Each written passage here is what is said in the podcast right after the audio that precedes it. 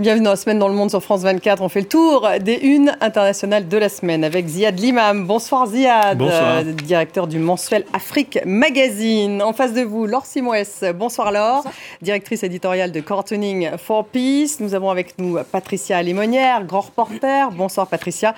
Et puis Marc Semo, collaborateur au Monde. Bonsoir, Bonsoir. Marc et bienvenue à tous les quatre. Au sommaire ce soir, la guerre en Ukraine bien sûr qui est entrée dans son neuvième mois. Poutine qui accuse Kiev de vouloir utiliser une bombe sale. Ukrainiens et occidentaux démentent. La contre-offensive ukrainienne continue à Kherson, dans le sud du pays. Rishi Sunak, Premier ministre du Royaume-Uni, le plus jeune depuis euh, deux décennies et le premier issu de la diversité. Un gouvernement conservateur une volonté de, je cite, réparer les erreurs de l'Istrus. Emmanuel Macron et Olaf Scholz ont déjeuné à l'Elysée mercredi, une réunion euh, constructive selon Paris qui cache mal en tout cas les tensions entre la France et l'Allemagne. Et puis au Brésil, le second tour des élections et de l'élection présidentielle, eh c'est dimanche. Le duel Lula-Bolsonaro est serré, même si Lula a l'avantage dans les derniers sondages. Et on démarre tout de suite avec la guerre en Ukraine, entrée donc dans son neuvième mois. Je vous le disais, on va écouter Volodymyr Zelensky et Vladimir Poutine. Il y a un autre Occident, agressif, cosmopolite, néocolonial, qui sert d'outil aux élites néolibérales. C'est le diktat de cet Occident que la Russie, bien sûr, ne supportera jamais. Quand aujourd'hui le ministre russe de la Défense met en place un manège téléphonique et appelle les ministres étrangers avec des histoires sur une soi-disant bombe nucléaire sale, tout le monde comprend bien. Ils comprennent qui est à l'origine de tout ce qui est sale et qui peut être imaginé dans cette guerre.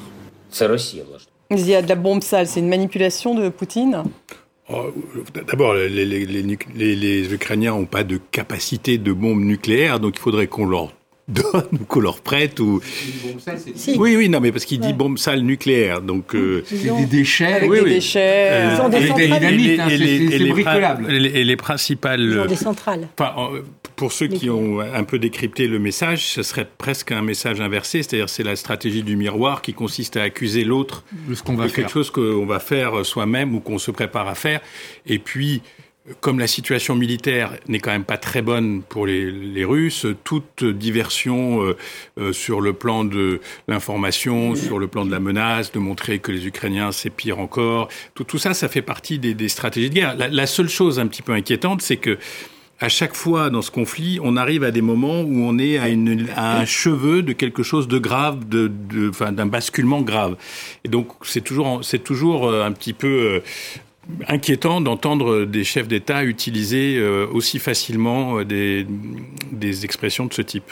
Patricia, c'est vrai qu'il y a une contre-offensive ukrainienne en même temps à Kherson, une contre-offensive extrêmement importante pour les Ukrainiens et pour les Russes aussi, puisqu'ils ils viennent d'évacuer, euh, les pro-russes ont évacué une partie de la population. Donc il y a à la fois ce langage et en même temps sur le terrain cette progression des Ukrainiens. Alors, aussi bien dans le langage que sur le terrain, ils sont chacun dans leur position de rôle. C'est-à-dire, Vladimir Poutine joue au très méchant en agitant toujours cette histoire de bombe nucléaire. Les Ukrainiens jouent au pur au pur qui, qui se défendent en disant que les autres ont tort. Et sur le terrain, il en va de même. Les Ukrainiens essayent de conquérir cette ville en disant, regardez, ce qu'ils font, c'est qu'ils déportent nos civils.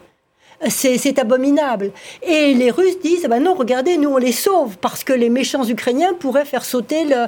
Donc on est dans un chacun dans les déclarations. Je crois qu'il faut qu'on soit toutefois, toutes les fois très prudent dans ces déclarations, dans des jeux de rôle où on a l'impression d'assister presque à une série télévisée avec chaque jour son épisode.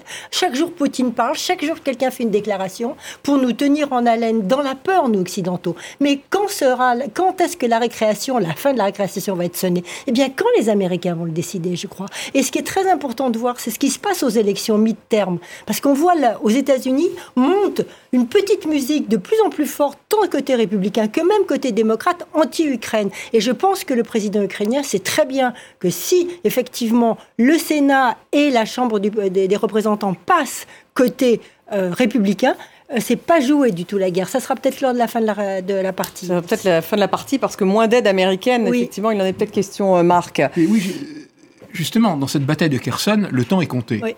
C'est une bataille qui est éminemment symbolique, puisque c'est la seule grande ville qu'ont pris les Russes, ils l'ont prise tout de suite, et c'est la seule grande ville qui est sur la rive droite du Dniepr. Donc l'enjeu est crucial. Et effectivement, le temps presse parce que monte aux États-Unis, et Patricia a raison de le mentionner, cette petite musique, alors à droite, c'était déjà depuis le début, Même chez toute les une partie Mais à gauche des Trumpiens, aussi. et maintenant à gauche, avec euh, Alexandre Cortés, etc., qui disent mais pourquoi euh, Il faut aussi euh, chercher une solution, il faut discuter pour la paix, etc.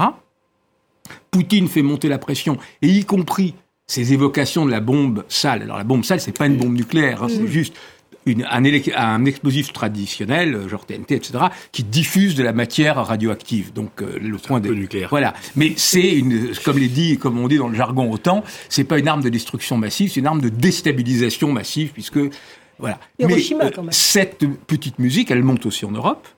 Et surtout, ce qui va se passer, c'est bientôt, c'est le G20. Et le G20, qu'est-ce qu'on verra? Poutine, pour la première fois, qui va se retrouver. Les Américains voulaient pas, ni les Européens, mais il est invité, il sera là.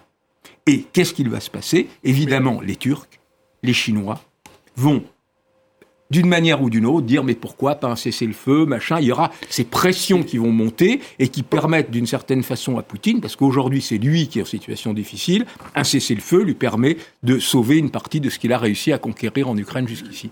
Ziad, puis ce président en exercice de la CDAO, hein, justement Ambalo de la Guinée-Bissau, qui est allé à Moscou cette semaine, mais aussi à Kiev. Et il me semble, Ziad, que c'est le premier chef d'État africain à aller à Kiev. Je ne parle pas Euh, de Russie. Et, il- et d'ailleurs, il dit l'Afrique doit être le porte, doit porter la paix et veut rapprocher ces deux pays euh, frères. Non, les, les- Africains essaient de jouer un rôle as- assez complexe parce qu'il y a un risque. Euh, Il y a des liens en Afrique avec la Russie qui sont anciens, qui sont euh, qui sont liés aux luttes anti, anticolonialistes. Euh, le- L'Afrique du Sud, par exemple, a été les, forces de l'ANC ont été aidées par la, la Russie soviétique, le Mali, euh, euh, l'Angola. Vous vous rappelez de la guerre. Enfin, donc il y a un historique, il y a des mariages, il y a des gens qui ont fait des Donc études. c'est assez marquant cette image, a des- des effectivement. gens qui C'est ont un fait peu la des études à première. Lumumba, à l'université Lumumba. Et donc, donc il y a un lien. Et puis il y a une volonté de l'Afrique de ne pas être prisonnière, selon les alliances, c'est pas si simple, pas être prisonnière d'un conflit dont elle estime qu'on l'a projeté dedans et qu'elle paye un prix euh, particulièrement élevé euh, sur le plan économique, euh, sur les denrées alimentaires, les engrais, l'inflation, le, commerce, et que donc ils ont, mais ils y vont un peu en ordre dispersé, c'est-à-dire qu'il y a chacun essaie d'apporter sa petite voix, mais je pense que malheureusement le continent reste trop faible sur le plan diplomatique. Je voulais juste dire un point sur le plan militaire. On arrive quand même à un espèce de plateau parce que la bataille de Kherson, tu as raison, elle est, elle est gagnable vite, mais visiblement, elle n'est pas gagnée. Et donc, on sent que le front se stabilise. On sent que cette guerre se stabilise au sens peut-être des tranchées ou de quelque chose qui va se figer sur place. On sait, moi je l'ai dit sur ce plateau, on n'a pas les paramètres d'une défaite russe. Et ça, c'est vraiment une question. C'est quoi les paramètres d'une défaite russe? C'est la chute du régime, c'est la chute de Poutine, c'est un traité humilié. Je vois pas où ça se passe. Donc, ce que je, ce que je sens, c'est que, comme, comme tu le disais, il y a plein de petits éléments politiques, diplomatiques, internationaux qui vont pousser à une forme de discussion. Déjà. Et après, qui va payer le prix de cette discussion les- C'est toute Pour- la question. le les jeu- paramètres de la défaite russe, on peut quand même les voir. C'est-à-dire la chute de Kherson, le fait de Oui, perdre ça- 15 000 hommes encerclés. Oui, mais ça fait C'est pas. Ça fait pas la- la- oui, c'est c'est c'est- c'est pas la- l'armée ukrainienne. Mais faut pas euh, à, à. Moscou, non, mais mais je parle personne n'y je parle pense. pas d'une Mais- défaite militaire, mais- je mais parle c'est- de la défaite de la Russie. C'est c'est quoi? C'est la chute du régime. C'est surtout pas un cessez-le-feu. C'est surtout pas un c'est- C'est cessez-le-feu. surtout pas un cessez-le-feu, mais c'est pour ça que Poutine cessez-le-feu. aujourd'hui peut Ah. euh, chercher justement à geler la situation. Pour terminer, la guerre des drones, euh, Patricia, on va, on va en dire un mot parce que c'était un peu l'obsession effectivement de Zelensky euh, Mm. cette semaine qui demande même à Israël euh, de Oui. les aider alors qu'Israël garde une position euh, euh, plus neutre, enfin en tout cas euh, médiane. 400 drones iraniens utilisés par la Russie, c'est ce qu'a dit Zelensky euh, cette semaine. Oui, dans ses- il, a dit, il a donné le chiffre des avions, des drones, etc. Effectivement, les, les drones, pour lui, c'est essentiel. Et effectivement, Israël détient la technologie euh, pour euh, brouiller, en quelque sorte, ces drones. Mais Israël, n'oubliez pas, est aussi en lien avec Moscou, a besoin de Moscou pour ses opérations en Syrie. Et donc, si Israël s'engage trop contre Moscou, lorsqu'elle va bombarder les positions iraniennes en Syrie, c'est un petit coup de fil, euh, on arrive, tu décolles pas avec ton avion, en quelque sorte. Enfin, il y a une entente là. Et si Israël ne peut pas se permettre d'être trop en attaque de front vis-à-vis de la, de la Russie. Donc, s'il y a effectivement technologie donnée, ça sera d'une façon très discrète. Renseignements, ils disent, peut-être des Voilà. coopérations entre les Voilà, différents renseignements. discret. Ça c'est certain En quasiment. même temps, c'est en train un tout petit peu de changer, notamment parce qu'aujourd'hui, la Russie soutient de plus en plus l'Iran, très concrètement, dans sa route vers le nucléaire. Et ça, pour les Israéliens, c'est si c'est la, ligne rouge. Donc, qu'est-ce qui va se passer? C'est un des aspects qui, pour le moment, passe au second plan, mais qui est de plus en plus crucial et qui est lié à cette crise en Ukraine. le lien entre la, question du nucléaire iranien et la guerre d'Ukraine. Laure, oui, je vais vous montrer trois dessins euh, sur, euh, sur ce sujet. On va commencer par euh, un dessin de Vladimir Kazanevski, le dessinateur ukrainien que, que l'on montre désormais régulièrement sur ce plateau depuis plusieurs mois maintenant. ben voilà, la bombe sale, vue par, par lui, c'est une bombe poubelle hein, qui est inévitablement rempli par, euh, par un soldat russe euh, qui est représenté avec cette espèce de sourire un peu diabolique hein, pour euh, un petit peu trahir et raconter cette manipulation russe. Il n'y a évidemment pas de doute de, de, son côté puisqu'il est ukrainien. Un deuxième dessin du dessinateur français Urbs. Qu'est-ce qu'une bombe sale exactement? On se pose la question. Marc nous l'a expliqué. Eh bien, Urbs nous l'explique aussi avec son humour très décalé jusqu'à l'absurde. C'est quoi une bombe sale? Je venais tout juste de passer l'aspirateur. Voilà, de temps en temps, il faut bien laisser sortir un petit peu, un petit peu d'humour. Et, puis pour terminer, euh, ce dessin de, du dessinateur euh, canadien Côté pour le Soleil. Euh, évidemment, l'inquiétude maintenant, c'est cette bataille de, de Kherson qui, qui s'annonce. Et on en parlait tout à l'heure, ces, milliers de, civils qui ont été obligés de, quitter la zone. Je crois que c'est 70 000 en une semaine qui, sont partis et qui ont été déplacés. Côté nous montre bien l'enjeu et puis euh, cette ligne de front dont parlait Ziad euh, à l'instant. Et cette population civile prise donc entre les chars. Royaume-Uni, une actualité lourde hein, cette semaine, puisque Rishi Sunak euh, eh est devenu le Premier ministre de ce pays, le plus jeune depuis deux décennies. Le premier issu de la diversité, c'est un gouvernement conservateur, une volonté, a-t-il dit, de réparer les erreurs de l'Istrus. On l'écoute. She was not wrong elle n'avait pas tort de vouloir améliorer la croissance de ce pays. C'est un objectif noble et j'ai admiré son agitation pour créer le changement. Mais certaines erreurs ont été commises, qui ne sont pas nées de mauvaise volonté ou de mauvaises intentions. Plutôt l'inverse en fait. Mais des erreurs quand même et j'ai été élu chef de mon parti et votre Premier ministre en partie pour les réparer.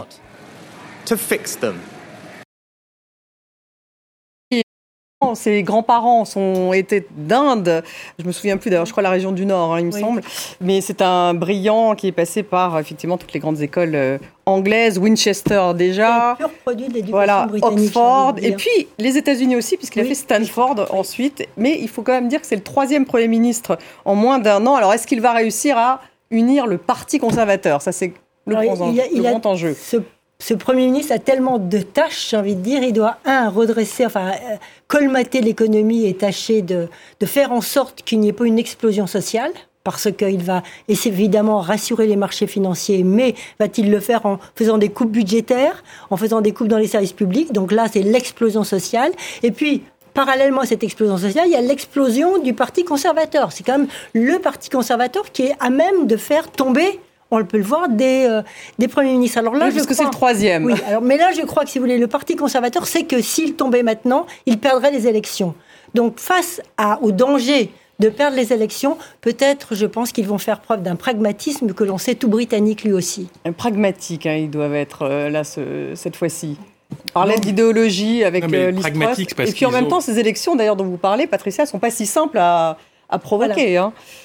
Euh, Ces élections anticipées. Non, et ils ont intérêt à ne pas y aller, puisque s'ils y vont, ils vont prendre la tannée de leur vie, et ils en ont, d'après ce que disent les Anglais un petit peu informés, ils en ont pour 15 ans. C'est-à-dire que ça va mettre un cycle travailliste, euh, mettre en place un cycle travailliste, libéral travailliste, enfin bref. Donc il y a, comme vous disiez, il y a l'urgence de sauver un parti qui est quand même au bord d'une déroute euh, idéologique et électorale. Donc on prend ce monsieur qui se trouve être par ailleurs un pur produit de l'élite, milliardaire. Il est plus riche que le roi d'Angleterre, d'après le chiffre que j'ai vu aujourd'hui, ce qui est quand même assez incroyable. Et qui va Lui et sa femme, semble-t-il. Hein, c'est la fortune en plus, du coup. particulièrement clean, je crois, sur le plan fiscal, à un moment, sur le plan des déclarations, madame. Et ils vont aller expliquer à une Angleterre. Je ne parle pas de Londres, qui est une espèce de deal euh, à part. Ça, Londres fonctionne, mais dès qu'on sort, il va aller expliquer à une Angleterre appauvrie, sans protection contre les prix de l'énergie, euh, qui a été appauvrie par le Brexit, c'est clair et net, on le sait de plus en plus, les petites entreprises, les moyennes entreprises, les artisans qui exportaient facilement, etc., n'exportent plus. Tout ça, il va aller dire aux Anglais, eh bien, je vais encore vous serrer la vis. Et augmenter les impôts. C'est juste quelque chose que je ne vois pas comment ça peut se passer sans qu'on pose la question de la responsabilité du Parti conservateur depuis Cameron, cette succession euh, de délirium, hubris, on va conquérir le monde, on va ressortir les bateaux, on va signer des deals, on va ouvrir, on va faire Wall Street bis, etc. Ça les a menés dans le mur. Alors effectivement, il s'agit de sauver le parti, mais il a un certain nombre de cartes en main. Alors, Alors lesquelles je vais faire la défense. Déjà au sein du parti, il n'est pas soutenu par la base. Non, hein, il n'est pas soutenu hein, par la base. Il avait perdu les élections au niveau des militants, etc. Mais il a un slogan qui est assez, marrant, qui est le thatcherisme de bon sens. Et Là-dessus, il s'opposait à Listros. Parce que Listros, c'est quoi? C'était une pure aventurière politique. Elle, quand elle était jeune, elle était même républicaine, anti-monarchiste. Elle avait été à gauche. Ensuite, au sein du Parti conservateur, elle avait été euh, euh, anti-Brexit pour devenir pro-Brexit. D'où sa surenchère dogmatique et son programme complètement absurde d'un thatcherisme complètement hors sol et tout. Donc lui, non, voilà. On est il, est, il est chancelier d'échiquier, il est thatcherien, il est conservateur, mais bon, il veut être pragmatique et il a un certain nombre d'atouts qui pourraient essayer de jouer. Alors c'est vrai. Alors il a repoussé ses arbitrages budgétaires au 17 novembre, hein, quand même, ce qui montre c'est que pas simple parce que 50 milliards de livres, d'après ce que j'ai lu entre la baisse des dépenses et l'augmentation des impôts. Euh, qu'il faut à la fois baisser les dépenses et euh, euh, faire des coupes et en même temps augmenter les impôts, tout ça c'est très difficile. Alors il a contre lui effectivement les gens de Boris Johnson qui, qui, le traitent de traître et, et, qui veulent sa peau, un parti travailliste avec Keir Starmer qui est recentré et qui effectivement pourrait imaginer gouverner pour longtemps et 30 points d'avance des travaillistes dans les sondages. Plus pour lui la tâche absolument immense de garder les bastions au nord de l'Angleterre qui avaient été conquis par Boris Johnson contre euh, le Labour. Alors apparemment c'est impossible, mais ah bah ces bastions, c'est impossible. Pour l'instant, ils sont tous passés à gauche, enfin, dans les sondages. Voilà. Mais bon. Dans les sondages, ils sont passés. Après, il y, a après, il y a une élection. Après, il y a du temps. Là, il a quand même deux ans, je crois. Il y a deux ans, oui. avant les élections, on peut faire confiance au, parti, au pour s'auto, euh, bah, pour faire un certain nombre d'erreurs fatales. Donc, voilà, c'est évident que c'est très difficile, mais c'est peut-être pas joué d'avance. Et en plus, il est le symbole et ça, il faut reconnaître à Cameron qui a fait beaucoup d'erreurs, dont le Brexit, mais Cameron a poussé la diversité dans le parti. C'est pour ça que lui est là. Et le Labour, qui n'a pas arrêté de parler de diversité, continue à être un parti géré par des hommes blancs. Il n'y a même pas de femmes à sa tête et il n'y a absolument aucune minorité. Et alors le Labour, en plus, est-ce qu'il serait vraiment prêt à, gouverner? Parce que c'est un peu toute la question. Il a été très transformé ces derniers temps. On le sait, puisque Jeremy Corbyn, euh, finalement, était euh, viré, si je puis dire, du parti. et puis, et puis l'actuel euh, ne, ne, ne, stupéfait pas l'Angleterre par son charisme euh, débordant. Mais enfin, il et existe. Effectivement, il y a un petit côté, euh, une petite confrérie d'hommes blancs. enfin voilà. mais en même temps, de l'autre côté, c'est tellement, c'est tellement polarisé, conflictuel. Le bateau coule, il faut qu'on se sauve. Et puis il y a quand même plusieurs partis conservateurs, c'est clair. Il y, a, il y a plusieurs tendances. Donc, mais je pense quand même qu'ils ont un espèce d'énorme éléphant dans le magasin de porcelaine qu'ils ne veulent pas discuter. Il y avait un article absolument fascinant. Bon, je sais que le Financial Times, c'est la presse libérale financière plutôt de gauche, mais en tout cas, ils étaient, justement contre le Brexit. pose le problème du Brexit sur la table? Bah, vous, parliez dans le journal tout à l'heure de l'Irlande du Nord.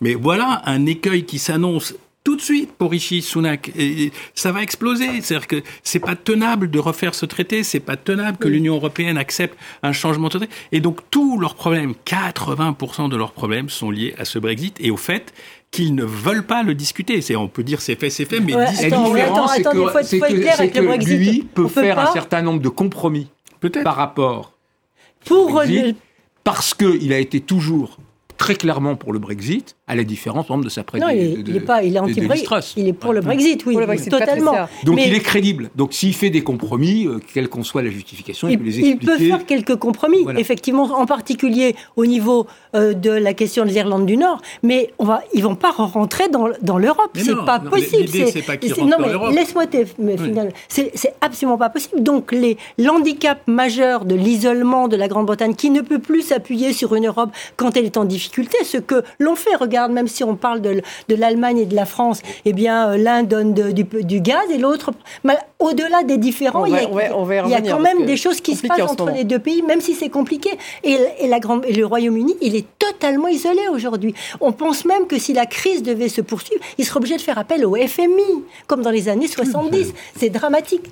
Donc, le Global euh, Britain, en tout cas, ça n'a pas vraiment, ça, fonctionne pas, vraiment pour l'instant. Économistes parlent de Britalie, oui. En faisant, le, en faisant le, parallèle entre avec l'Italie. Je, je, suis d'accord sur le fait qu'il n'y a, a, pas de perspective d'un retour de la Grande-Bretagne, du Royaume-Uni, peut-être dans 20 ans ou 25 ans, mais il y a des accords ponctuels qui peuvent être mis en place. Il y a des accords de marché avec la France d'ailleurs. Emmanuel Macron aimerait bien avoir un euh, accord même bilatéral avec le Royaume-Uni sur la défense. Pas entre entre entre tout Brexit et, et, et, retour, il y a toutes sortes de palettes et pour le moment, il n'y a pas d'interlocuteur. Alors que peut-être ce monsieur sera peut-être un interlocuteur plus raisonnable pour l'Europe. Bon, on peut lui donner le bénéfice du doute pour l'instant, puisque c'est la première semaine, donc on va voir déjà le 17 novembre. Passe le 17 novembre. 17 novembre, voilà, les arbitrages euh, budgétaires seront euh, importants et on les suivra bien sûr en direct. Ah, il y avait une petite scène juste après. Vous avez remarqué qu'il a, il a fait une petite cérémonie euh, qui a fait un carton sur les réseaux. Quand il est rentré au 10 Downing Street, il a, il a fait une cérémonie euh, il a allumé des bougies, il a, il a une cérémonie indienne, je connais pas. Hindou. Hindou, hindou, ouais, hindou, pardon. Et, euh, et ça, a, ça, a, frappé, ça a frappé la sphère des réseaux sociaux parce il est habitué à ça. L'Angleterre, euh, par rapport alors la France, le, si on avait fait ça en France, mais qu'est-ce qui se serait passé si on avait fait ça en Allemagne? Qu'est-ce C'est le communautarisme à, à l'anglaise. Oui, mais il avait déjà fait ça. Devant la porte. Il l'avait fait effectivement. Il l'a fait même quand il était élu mini, enfin chancelier de l'Échiquier. Il a prêté serment sur un texte hindou. Enfin, il est, il est là-dedans depuis toujours. Mm. Oui, mais l'image est restée. Donc, euh, Au Royaume-Uni, c'est le, Royaume-Uni et Cameroun. Le, multiculturalisme britannique. Et Cameroun. Et Cameroun.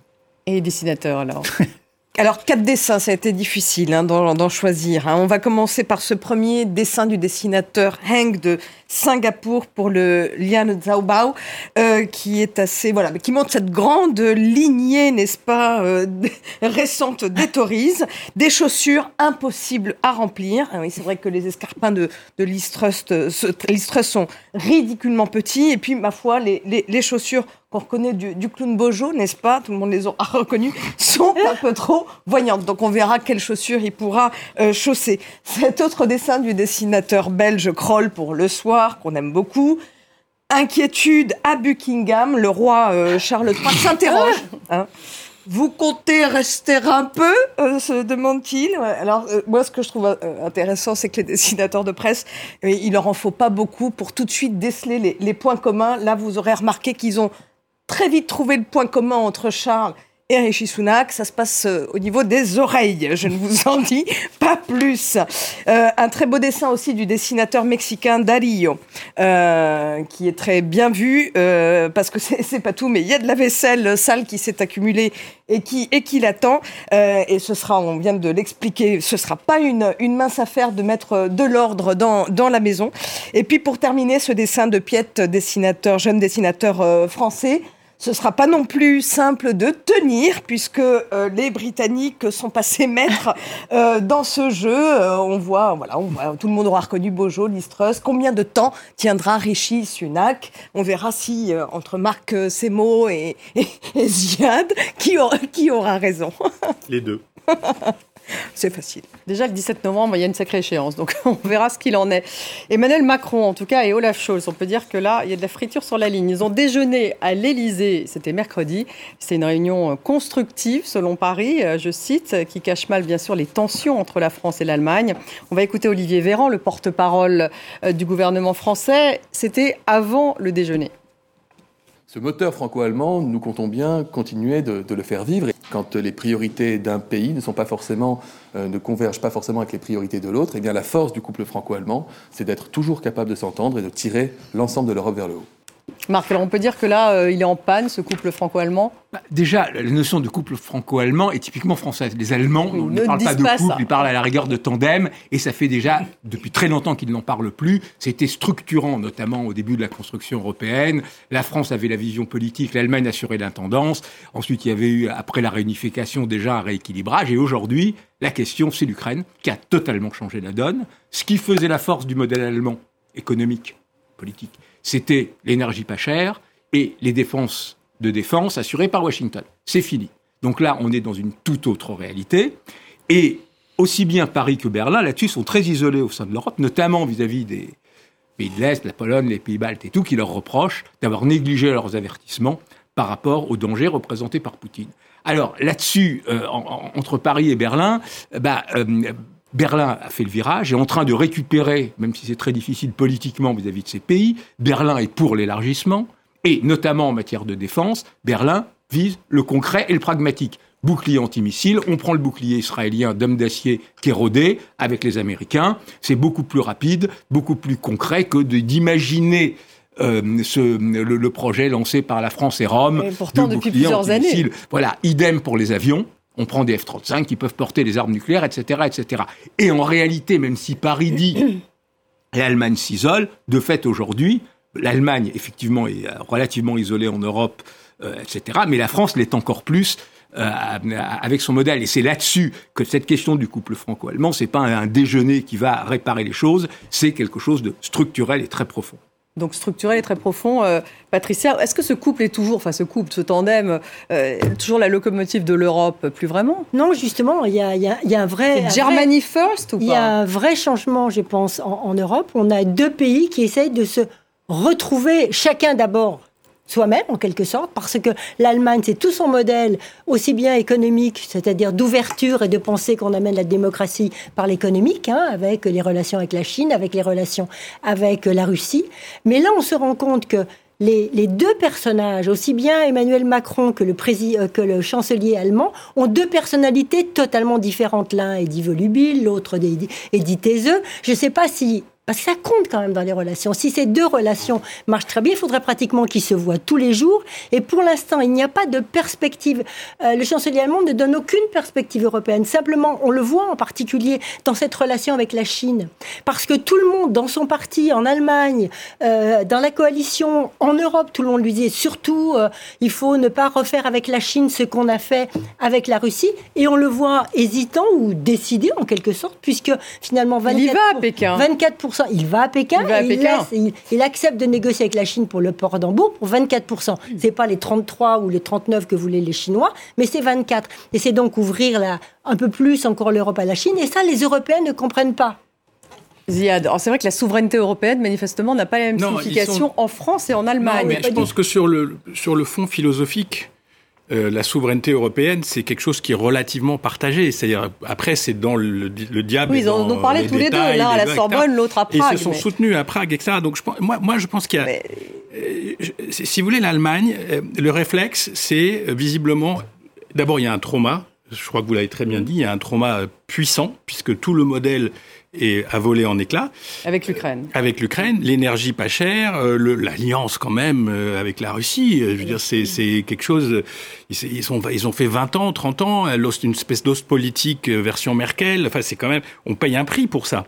deux, ils ont décidé d'abord de sauver leur gens à eux, donc 200 milliards sur la table pour les entreprises. Que leur reprochent les Français. Oui, parce que parce qu'ils ont mis les entreprises dans le dans le dans le paquet et qui vont perturber forcément le marché. Donc l'isolement quand même de l'Allemagne, c'est je joue tout seul, je vais mettre du temps quand même à me réconcilier avec les pays baltes, avec la Pologne, avec tous ces gens qui Qu'il souhaite avoir dans l'Europe, lui. Hein, oui, mais je veux dire, on, part du principe que l'Ukraine, la Géorgie. Juste fini. On part du principe que la France, c'est les plus faibles, ils vont, ils vont, ils vont perdre beaucoup sur le tandem, mais l'Allemagne risque beaucoup à s'isoler en Europe. D'abord, c'est 80%, 70% de son, de son business. La France, son voisin, c'est 50% de leurs échanges, 60% pour nous. Euh, c'est, on peut pas juste se dire, on joue tout seul. Et puis, et puis, donc je pense, et je finis là-dessus, je pense que ces déjeuners ont de l'importance. Je pense que la discussion, même, même entre deux personnalités qui sont très différentes, ont d'importance, et que ce tandem moteur, couple, euh, partenariat, ce qu'on veut, est quand même là pour durer et structurant parce qu'à la fin des fins, les intérêts de, Paris et de Berlin vont se retrouver. bien sûr. Ce qui va dans le ce qui va dans le sens de Ziad, ce sont deux choses. Effectivement, France et Allemagne, c'est plus de 50% du PIB euh, de la zone euro, et c'est 30% de la population. Ensuite, euh, est-ce que la France, elle avait eu les moyens Parce que le vrai problème, c'est que nous, on ne peut pas mettre 200 milliards pour aider les entreprises. Oui, on a ben, Est-ce que si la France avait eu les moyens, est-ce qu'elle n'aurait pas aidé ses propres entreprises Elle aurait fait pareil, exactement comme l'Allemagne. Et là-dessus, l'égoïsme et l'isolement de Paris et de Berlin est plus ou moins le même. Mais le vrai problème de fond, c'est que la vision de l'Europe, la souveraineté européenne, dont parle aussi bien effectivement Olaf Scholz qu'Emmanuel Macron, ne signifie absolument pas la, même, chose. Le modèle allemand, fédéral, est consubstantiel à l'Europe. C'est-à-dire cette idée de fédération d'États-nations où on fait des compromis, des coalitions, ou avec des structures démocratiques, des systèmes euh, de, de subsidiarité, etc., etc. La France, elle, continue à voir l'Europe comme une grande France, comme une projection de la France. Ce qui est en partie d'autant plus absurde que la France, si elle ne peut pas diriger ça, elle ne le supporterait jamais. Donc on est dans une situation où il y a sur le fond des choses qui étaient d'une certaine façon mises un peu sous le tapis depuis très longtemps, et qui, sont en train maintenant, avec la crise en Ukraine, d'apparaître. Je suis entièrement d'accord avec ce que tu dis, mais euh, en plus, on a la personnalité de Olaf Scholz, qui n'est pas justement quelqu'un qui était dans, dans cette mentalité de discuter beaucoup. Il, il, il, bah, il gouverne, il, il est obligé, mais ce n'est pas dans son tempérament. Il gouverne très isolé, avec un groupe autour de lui. Et donc, ces discussions dont on parle, qui sont consubstantielles au régime allemand, effectivement, eh bien, ne se retrouvent pas dans, dans le, dans le chancelier. Il est aussi le chef d'une coalition qui est... Qui va mal en ce moment, justement. Et qui, sur lequel il faut trouver... Et donc, on fait passer un peu quand même les intérêts du gouvernement, de survie du gouvernement euh, avant des grandes questions philosophiques. Et on reparle du triangle de Weimar. C'est intéressant, ça, la France, l'Allemagne et la Pologne. Donc effectivement, ça tire vers, euh, vers l'Est. Ah, le centre de gravité est là. Hein. Berlin est à 100 km de la frontière polonaise. L'Est. C'est vrai qu'il y a la gravité va vers l'Est, mais est-ce qu'on a des initiatives fortes qui viennent de l'Est européen, que ce soit les pays baltes, la, Pologne, la Tchéquie, etc., la Hongrie, n'en parlons pas, est-ce qu'on a des initiatives outre le fait qu'il faut casser la gueule à la Russie? Euh, Ça, bon, ça je comprends, ils sont voisins, ils ont un, danger immédiat. Mais est-ce que sur l'Europe, ils apportent quelque chose? Est-ce qu'ils apportent de l'argent? Est-ce qu'ils apportent des idées? Est-ce qu'ils apportent un projet, de, de renouvellement? La réalité, c'est que ça se passe entre Paris, Berlin, on va voir ce qui va se passer en Italie on va voir l'espèce de fusion stupéfiante entre l'Europe et le néo, le néo-extrémiste de droite où ça va nous mener. Mais il y a quand même cette Europe historique et, elle est là. Elle a l'habitude. Elle, elle, a l'habitude des conflits. Elle a l'habitude des, sommets qui durent 48 heures, 52 heures, 75 heures avant d'arriver à une solution. Donc, je pense que ce socle-là, s'il est menacé, ça viendra de l'intérieur. C'est pour ça que l'Italie est très important par des populistes, par des nationalistes en France, par mm. des montées populistes en Allemagne, euh, euh, et qui peuvent dire ce modèle, eh ben non, revenons à la bonne vieille euh, Europe des nations. On n'en est pas là. Que Marine Le Pen appelait longtemps de ses voeux. On n'en est pas là. Oui, on n'en est pas. tout à fait. Bah, hein non. Mais c'est la menace. Il y a quand même un gouvernement en Italie qui est. oui, mais enfin, on n'en est pas la dislocation de l'Europe. Non, non, mais, mais l'Europe des nations, ça ne veut pas dire nécessairement la dislocation de l'Europe. Ah, c'est un autre modèle. C'est un autre modèle. Oui, nous avons la Pologne, euh, nous avons la Hongrie et nous avons l'Italie peut-être, pour l'instant. Et dessinateur oui, alors un, premier dessinateur que j'ai trouvé très très drôle, que j'ai trouvé vraiment excellent du dessinateur français Mr T. Euh, ambiance au déjeuner, euh, voilà, déjeuner cordial, Macron, Scholz, aux gazeuses, et tous les deux répondent plate. C'est sûr qu'il vaut mieux pas rajouter de l'eau gazeuse puisqu'il y a de l'eau dans le gaz. Il a fait bien rire. Ah, pas mal. Qui est parfait. parfait, parfait, parfait. Bravo, Mr. T. Un deuxième dessin du dessinateur français Soulcier pour l'Est républicain qui est assez croustillant aussi sur ce vieux. Bon, alors si on peut pas dire couple, ni tandem, ni je sais pas quoi. Bon, en tout cas, là, c'est l'image d'un couple, Marianne et Gunther, hein, au, hasard, euh, en pleine scène de ménage chez le psy. C'est simple, monsieur ne participe pas, dit Marianne, représentant la France. Et puis Gunther qui répond Ah si, je fais le barbecue au charbon. C'est toujours bien de ramener les situations politiques à, du, euh, voilà, un aspect, une dimension assez potache et domestique. Ça fait comprendre un certain nombre de choses. Et évidemment, quand on parle barbecue, on ne peut pas s'empêcher de penser à qui vous savez. Bon, et puis pour terminer, ce dessin du dessinateur brésilien Amorim qui montre effectivement comment la guerre. Euh, bon, jusqu'ici, la guerre en Ukraine, elle a quand même euh, plutôt réussi à unifier et à solidifier euh, l'Europe face à Poutine. mais il ne faudrait pas qu'effectivement, avec le temps qui passe, la brèche devienne fissure puis fracture. Oui, c'est Le risque, on va changer de continent, hein, puisqu'on va aller au Brésil. Le second tour des élections, c'est dimanche. Et le duel Lula-Bolsonaro est serré, même si Lula a l'avantage dans les derniers sondages. Selon un sondage de l'Institut Datafola, Lula est crédité de 53% des intentions de vote exprimées contre 47% pour Bolsonaro. Mais les sondages, bien sûr, avaient minimisé largement l'avance, justement, et en tout cas le score de Bolsonaro au premier tour. Attention donc, disent les Brésiliens. La campagne est très violente le tribunal électoral supérieur a ouvert une enquête sur un écosystème de désinformation mis en place par l'équipe de Bolsonaro. Le dernier face-à-face télévisé, en tout cas, eh bien, c'est ce soir sur Télé Globo entre Lula et Bolsonaro. Il pourrait être décisif. On va écouter Lula puis Bolsonaro. C'était ces derniers jours de campagne. Dimanche prochain, plus que d'élire un président de la République, nous allons choisir l'avenir de notre nation. Nous choisirons entre une nation de paix, de tranquillité, d'ordre et de progrès, ou un retour aux vieilles pratiques de corruption du Parti des travailleurs. Cette élection n'est pas entre deux partis politiques ou deux êtres humains.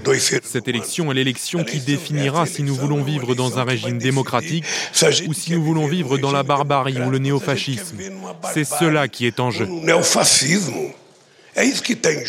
Ziad, c'est extraordinaire le système de désinformation donc hein, euh, décrit par euh, ce tribunal euh, auprès de l'équipe Bolsonaro, donc le TSE, ce fameux tribunal électoral supérieur, qui a ordonné à la campagne de Bolsonaro d'accorder 184 droits de réponse à Lula pour l'avoir traité de voleur, de corrompu, de l'avoir associé au crime organisé. Et Bolsonaro, lui, a eu droit à 14 droits de réponse. Il y a un système Bolsonaro de la désinformation. c'est sûr que la démocratie brésilienne, on ne sait pas si elle va très bien. mais on découvre que les campagnes de la, droite ultra aux États-Unis ou au Brésil ou ailleurs euh, utilisent, euh, tiens, comme c'est étrange, euh, des systèmes de désinformation qui passent, qui sont digitaux, les réseaux, les comptes, etc. Ce qui est rassurant, c'est qu'il y a un tribunal spécial électoral au Brésil qui joue un rôle, il y a une cour constitutionnelle qui joue un rôle, enfin, il y a, il y a quelques pare-feux, il y a quelques pare-feux institutionnels qui jouent un rôle dans une élection qui est quand même l'expression, comme aux États-Unis, je ne peux pas dire d'une guerre civile, mais d'un affrontement civil profond euh, sur les valeurs, sur la culture, sur la place de la religion, sur les minorités, entre une vision euh, bolsonarienne euh, qui est une vision trumpienne et qu'on peut retrouver dans d'autres parties du monde, et une version, une vision démocrate entre guillemets euh, qui est quand même qui a beaucoup de mal à se faire entendre dans, ces moments euh, extrêmement polarisés et polarisants. Et, puis, euh, je ne sais pas si vous voyez les images, il n'y a que des blancs. Excusez-moi, encore une fois, voilà un pays multiracial dans les partisans de Bolsonaro, un pays multiracial où la question de la race n'est jamais posée comme elle devrait l'être, et, qui est un des pays que je connais le plus raciste au monde. Et ça, ça aussi, ça fait partie des choses qui sont totalement non, non dissibles. Marc Oui, alors, mais en partie, euh, alors parce qu'effectivement, c'est fake news, cette campagne euh, d'insultes à l'époque et tout, mais ce qu'il faut voir, c'est qu'il y a une lame de fond. C'est-à-dire, nous, on a une perception, a priori, L'histoire devrait normalement être jouée. Le bilan de Bolsonaro est terrifiant, 700 000 morts du Covid, un Brésilien sur trois en dessous du seuil de pauvreté, une violence qui explose, etc., etc., etc. Or, Sans parler de l'Amazonie. Voilà, sans parler de l'Amazonie. Or, qu'est-ce qui s'est passé aux dernières élections, au premier tour? Bon, déjà, tous les instituts de sondage donnaient euh, Lula élu au premier tour, Bolsonaro maximum 36, il a fait 43, à 5 points juste derrière Bolsonaro. Aux législatives, pour les élections pour le Congrès, la droite bolsonarienne a gagné dans énormément d'endroits. Et aujourd'hui, c'est au Congrès, avec 99 sièges sur 513, 500, je crois 513, la première force politique. Donc déjà, il y a eu ça au premier tour. Et Lula, s'il est élu, aura déjà du mal aussi à gouverner. Donc ce qu'il faut essayer de comprendre, c'est d'où vient cette espèce de lame de fond qui fait qu'une partie du Brésil se reconnaît dans un histrion aussi sinistre que Jair Bolsonaro. Mais Patricia, donc ce mélange entre l'évangélisme, 70 millions d'évangélistes qui votent pour lui, l'histoire des armes, parce que grâce à Lula, il y a eu toute une petite classe moyenne qui a émergé. Mais c'est elle qui subit le plus l'insécurité. Parce que les très riches, ils vivent dans des trucs fermés, etc., etc. Donc tout un ensemble de choses font que quand Bolsonaro dit le droit à l'autodéfense, libération du commerce des armes, etc., etc., il, est audible. Donc il y a cette lame de fond, et c'est là-dessus qu'il faut s'interroger. Mais ce qui est intéressant aussi dans cette campagne, c'est qu'il n'y a pas eu de campagne avec des projets. Il y a eu des campagnes contre. C'est-à-dire que Bolsonaro a fait campagne contre la corruption, contre Lula, contre l'horreur qu'il représentait, contre le satanisme, que tout, ça, et que du même côté de Lula, il a essayé Lula au début d'essayer d'accrocher un peu sur l'Amazonie, comme voulait de la défendre. Ça n'a pas pris. Le pays est à ce point déchiré, coupé en deux, que aucun des candidats, s'ils en avaient eu envie, n'arrivait à accrocher sur, sur des programmes. Ce n'est que la violence et que le rejet de l'autre qui, pour l'instant, marche. Et pour reprendre ce que a dit Marc sur le, le Parlement, Dieu merci, au Parlement, il y a beaucoup d'indépendants et que s'ils voient qu'ils seront les Brésiliens ont un certain sens aussi de leur intérêt et ils sauront se déplacer sur le champ politique. Donc si jamais, et ce n'est pas sûr, eh bien Lula l'emportait, il y aurait des indépendants qui lui permettraient peut-être d'atteindre la majorité. S'il n'a pas la majorité, il ne peut pas appliquer son programme. Ziad.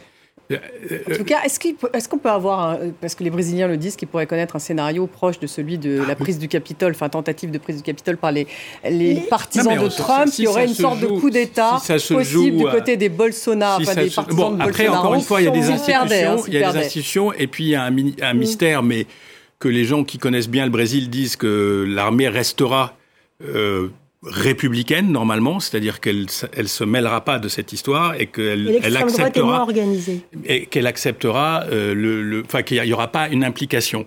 Donc on verra. Euh, et puis c'est un pays géant, il faut aller à Brasilia. Enfin bon, il y a peut-être il y a peut-être des, des, des, des, choses. Je voulais juste faire une petite perception sud rapide. Rapide. Euh, dans le monde qui vient entre les États-Unis, l'Europe d'un côté, la Chine, Russie de l'autre, on a besoin de nations émergentes qui soit pas euh, d'un nouveau d'un nouveau banc. Donc je sais que c'est un petit peu. Euh, le Brésil, ça fait longtemps qu'on pense qu'il y a une mais le Brésil de non, non, le Brésil de Lula était proche de l'Afrique. Il y avait beaucoup d'échanges. Il y avait beaucoup d'échanges avec les autres grandes puissances émergentes, avec l'Indonésie, la, la Malaisie. Donc il y a quand même un enjeu aussi de créer que ces grands pays-là, euh, je parle de l'Indonésie, on parlera de la Turquie dans quelques mois, de l'Inde, et que, ça, que ces pays ne sombrent pas totalement dans un espèce de, dans cette vague populiste, nationaliste, dans, dans l'alignement avec les, ces blocs qui se dessinent.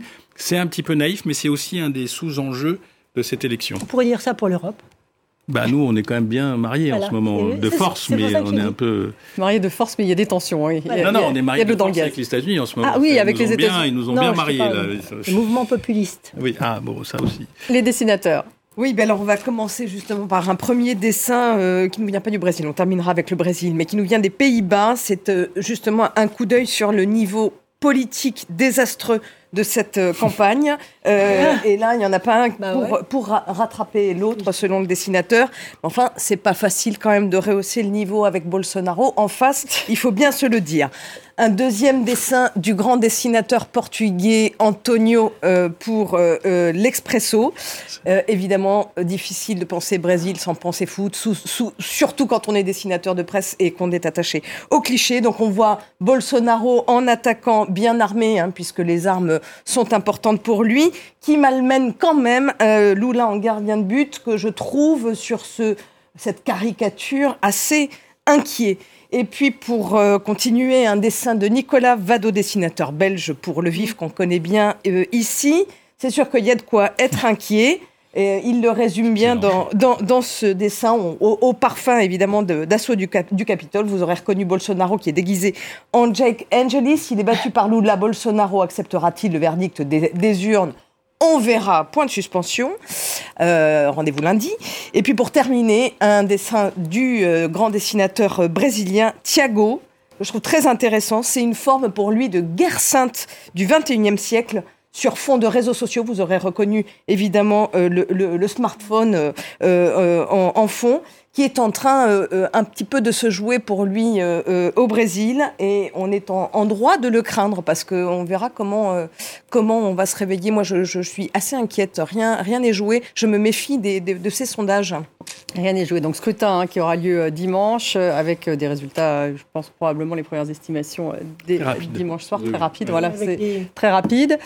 Et voilà, et lundi, il y aura, bon, dimanche évidemment, ce sera des spéciales toute la journée sur France 24 et puis le lundi un débat spécial également consacré à ces, à ces élections au Brésil. Merci à tous les quatre d'avoir participé, participé à cette émission. Laure Simoes, Patricia Lémonière-Ziad, l'imam Marc Semo. Merci à vous tous de nous avoir suivis et bon week-end.